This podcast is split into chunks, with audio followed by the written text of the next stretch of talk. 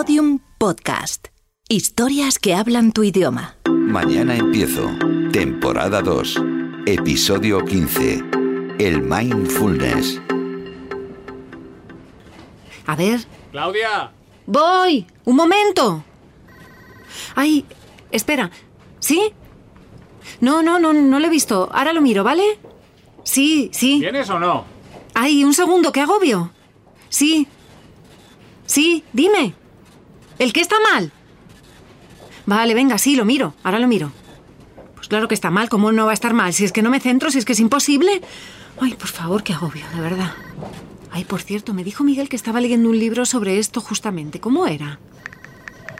¿Cómo se llamaba esto que me dijiste que te ayudaba a centrarte? Mindfulness. Es verdad. Si además está súper de moda, no paro de leer cosas sobre este tema. ¿Cómo se llama el libro? Mindfulness, el arte de controlar tu mente. ¿Y el autor? José Manuel Calvo. José Manuel Calvo Cobo. Pues ahora que llamo José Manuel, rápidamente.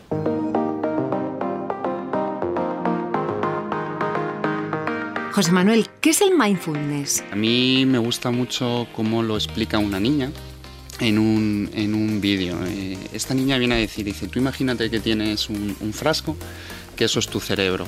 Si lo llenas de brillantina, que serían tus pensamientos, y luego lo agitas, eso sería tu mente. Entonces tenemos la mente eh, bastante agitada, la mente se inquieta por naturaleza, va dando saltos de acá para allá, pero adicionalmente vivimos en unos contextos en los que estamos constantemente sobreestimulados. El ruido, el ajetreo cotidiano, el estrés del trabajo, la hiperconectividad, todo esto va creando un alboroto mental que lejos de ayudar a serenarse a nuestra mente inquieta, lo que hace es avivar más la llama de esa inquietud. Pues para mí mindfulness es un entrenamiento mental para ayudar a nuestra mente a, a, serenarse y a centrarse en el momento presente. Es decir, prestar atención a lo que estamos haciendo, ¿no? Me gusta definir mindfulness como una habilidad de prestar atención al momento presente de forma serena y neutral. Entonces, momento presente no tiene nada que ver con lo hedónico o con la búsqueda compulsiva de la felicidad, sino que tiene que ver con lo que ocurre aquí y ahora, lo que ocurre fuera de mí, pero también lo que ocurre dentro de mí, mis pensamientos, mis emociones. Y además no lo observo de, cualquier manera, lo observo de una forma serena, sin dejarme arrastrar por el primer impulso al que me invitan las emociones, y de una forma neutral, sin dejarme sesgar por mis propios filtros o fantasías mentales, mis juicios, mis creencias. Pero una cosa, ¿eso puedo aplicarlo, por ejemplo, en el trabajo? En el trabajo, pues mira, una, un beneficio muy directo de, de mindfulness es la, la reducción de estrés. Eh, en el Center for Mindfulness de la Universidad de Massachusetts llevan investigando este tema desde finales de los 70 y sabemos que reduce los síntomas psicológicos del estrés en un 40% y los síntomas médicos en un 38%. Pero conforme vamos ascendiendo en el nivel de organizacional, eh, sería más útil, ¿no? porque por medio de la práctica de mindfulness lo que aprendemos es a, neutralizar todas estas perturbaciones emocionales y fantasías mentales y por lo tanto para los líderes de las organizaciones les permite observar la realidad de una forma más objetiva y ecuánime y por lo tanto tomar decisiones más, más eficaces. Bueno, pues tú me dirás cómo lo hago, porque ya hay veces que estoy desbordada y no doy abasto. Pues mira, para mí lo más sencillo en esas situaciones donde tenemos mucha agitación mental o emocional es llevar la atención a, a la respiración.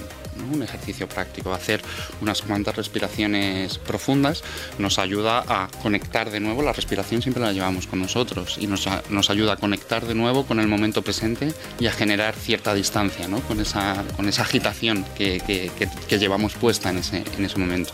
Y a partir de ahí, bueno, no, sé si nos servirá para suprimir toda esa agitación, pero bueno, para verla con otra, con otra perspectiva diferente.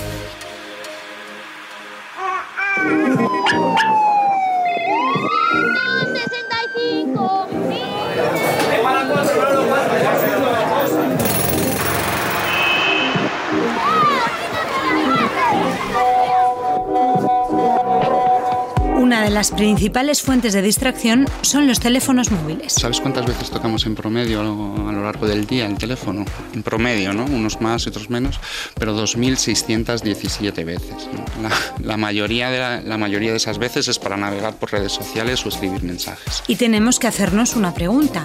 ¿Para qué? Esto es un comportamiento compulsivo. Eh, para evitar un comportamiento compulsivo lo que hay que hacer es redefinir conscientemente cuál es la, la, situación para darnos cuenta de la no utilidad de ese comportamiento. Una vez hemos, somos conscientes de que ese comportamiento no es útil, podemos redirigir nuestra atención hacia otro sitio más saludable o más productivo y, pero mindfulness actúa en el primer, en el primer paso, ¿no? en esa redefinición consciente de, de, de la situación, de, ese, de esa conducta compulsiva. ¿no? Entonces, bueno, bastaría con preguntarse para qué quiero escribir este, este mensaje, qué es lo que siento cuando lo, lo escribo, el mensaje o la, o la, actualización en redes sociales y, y demás. Pero bueno, mindfulness nos ayuda a redefinir conscientemente esa, esa, conducta y decidir si queremos mantenerla o no. El mindfulness nos ayuda a mejorar en el trabajo, pero no solo eso. Se está aplicando, yo lo estoy aplicando, por ejemplo, también en el ámbito sanitario, tanto con pacientes con, con enfermedades crónicas, así como con médicos para trabajar el burnout. Eh, pero también se está aplicando en el sistema educativo, por ejemplo, incluso en el sistema penitenciario. En el ámbito educativo tiene múltiples beneficios. En el octubre del 2015 el Parlamento británico emitió, emitió un informe. Entonces, en el ámbito educativo, ellos hablaban de que mejora el rendimiento escolar, mejora la salud mental de, de los niños, eh, estrés, ansiedad, TDAH incluso, pero también había un tema muy interesante que es que les ayudaba a forjar el carácter, la resiliencia, ¿no? les, les enseñaba. Entonces fíjate si, si es importante. La verdad es que les estamos dejando un mundo, un mundo de locos a los pequeños y alguna herramienta les tenemos que dar para que se aprendan, para que aprendan a manejarse al menos. ¿no? Pasemos a la acción. Las palabras determinan en gran medida la realidad que vivimos. Creamos nuestra realidad con nuestras palabras. Por eso, al tomar conciencia del lenguaje que utilizamos, podemos controlar el tipo de persona que queremos ser. No te quejes tanto. La queja bloquea cualquier tipo de acción posterior, ¿no? salvo que sea por algún efecto terapéutico o balsámico. No, no quiero decir que no, que no tengamos que quejarnos, ¿no? pero quejarnos por quejarnos, al final, lo, si hacemos de ello un hábito, eso bloquea cualquier tipo de acción posterior, nos deja donde, donde estamos y además nos genera cierto malestar mental. Por lo tanto, es un, para mí es un despilfarro de, de, energía. Eso no quiere decir que debamos resignarnos con todo lo que tengamos en nuestra vida, pero sí pasar de la queja, ¿no? Pasar a, a la acción. No digas no me da la vida. Bueno, si tú creas esa, ese estado mental, directamente te estás limitando ¿no? hacer cosas que, pudieran resultar gratificantes para ti, directamente porque tú mentalmente te estás diciendo no me da la vida, por lo tanto no tengo tiempo para hacer eso que me, que me gratifica. Pero además te estás generando un estrés innecesario. ¿no? Todos tenemos, el, el, tiempo es un recurso finito y todos tenemos el mismo tiempo. Cada uno elige dónde, dónde quiere alojar sus recursos.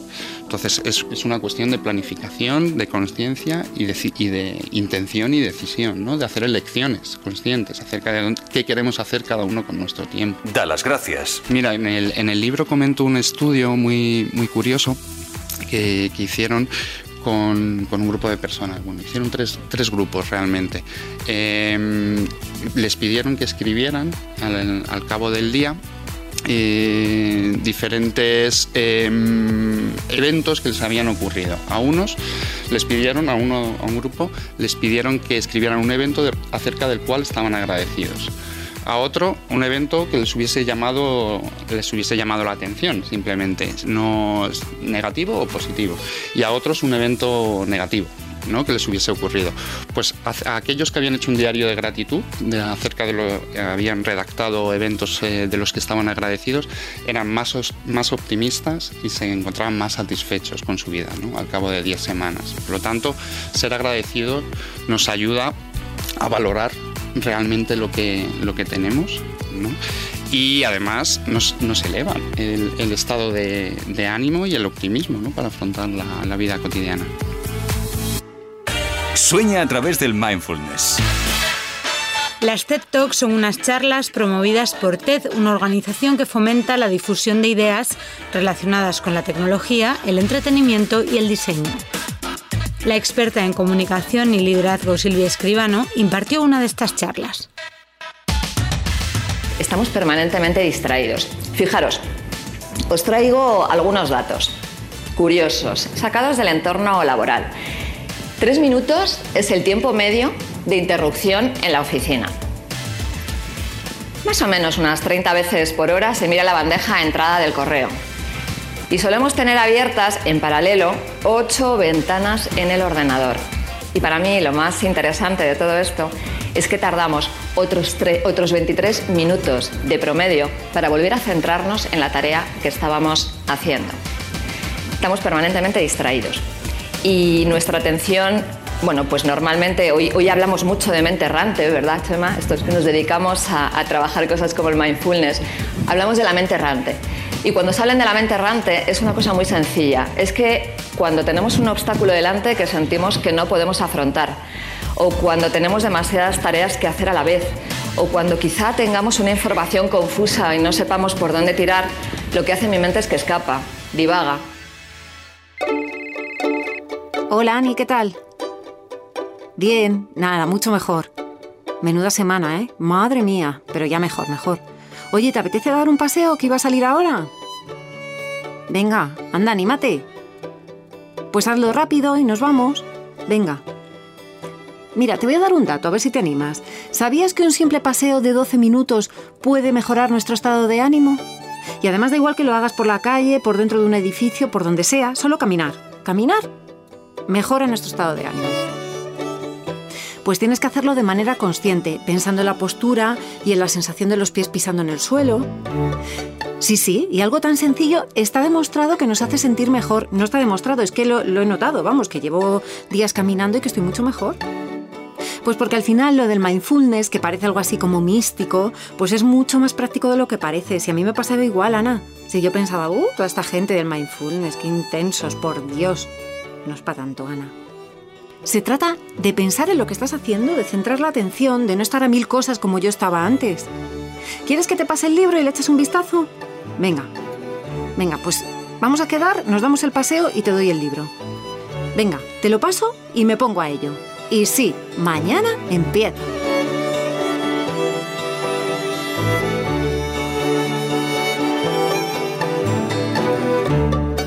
Todos los episodios y contenidos adicionales en podiumpodcast.com. Síguenos en arroba mañana empiezo y en facebook.com barra mañana empiezo podcast.